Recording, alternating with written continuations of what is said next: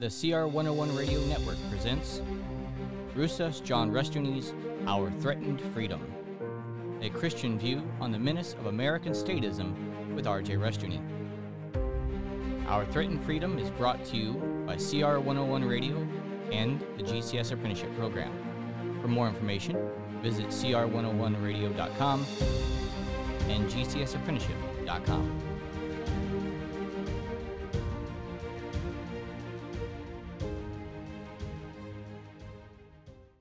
Is the church a charitable trust? This is R.J. Rushdoony with a report on disappearing freedom. The First Amendment, with its assurances of freedom of religion, the press, and more, is steadily being eroded, and new doctrines of statist controls are replacing it.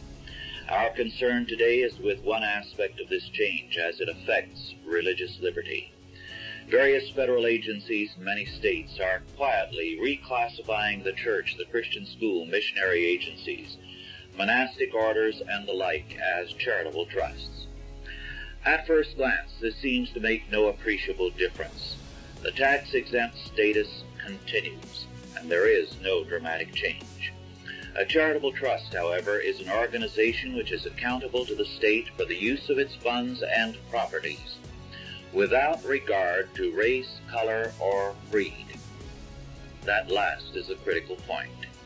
If a church must represent all creeds and all religions, it ceases to be a church. A charitable trust is by law under state control.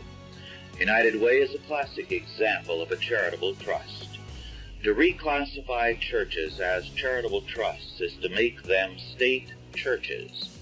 It means also that whenever civil authorities choose to do so, they can require that a church give equal time to all religions. A Buddhist temple, and there are a few in the United States, would have to give equal time to Christianity and Mohammedanism.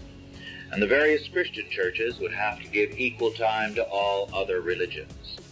Somewhere down the road, this will be required of our churches unless changes are made soon.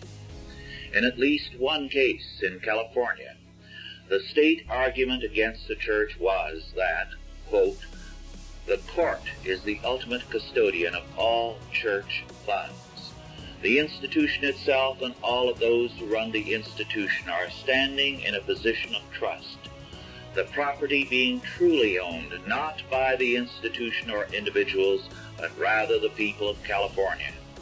Under the laws of the state of California, although the property is held by the charitable organization, it is held for the benefit of the public at large. In other words, your church does not belong to you. It belongs to the state, and it can be taken from you at the will of the state. Let me add that this situation is not unique to California. It is common to most of the country. But the church is not a charitable trust, nor is it state property. The whole point of the First Amendment is to preserve religion from state controls. The church belongs to God and is responsible to Christ and to the people who support the church. The attempt of bureaucrats to call the church and its agencies charitable trusts has an obvious motive to place the church under state controls and to give it the same blessings of mismanagement which they give to everything else. The issue is one of control. Should the state or the Internal Revenue Service or some other agency control the church? Who is Lord over the church, Christ or Caesar? Do we still regard the First Amendment as a part of the Constitution? The First Amendment was adopted because the clergy of all the states demanded it. They were afraid of a federally controlled or established church, and with good reason. Last year, at the demands of countless Americans, Congress adopted the Ashbrook and Dornan amendments and tied the hands of the IRS for the fiscal year barring it from intervening into the affairs of Christian schools and churches. Now the IRS seeks freedom from such restraints for the coming fiscal year.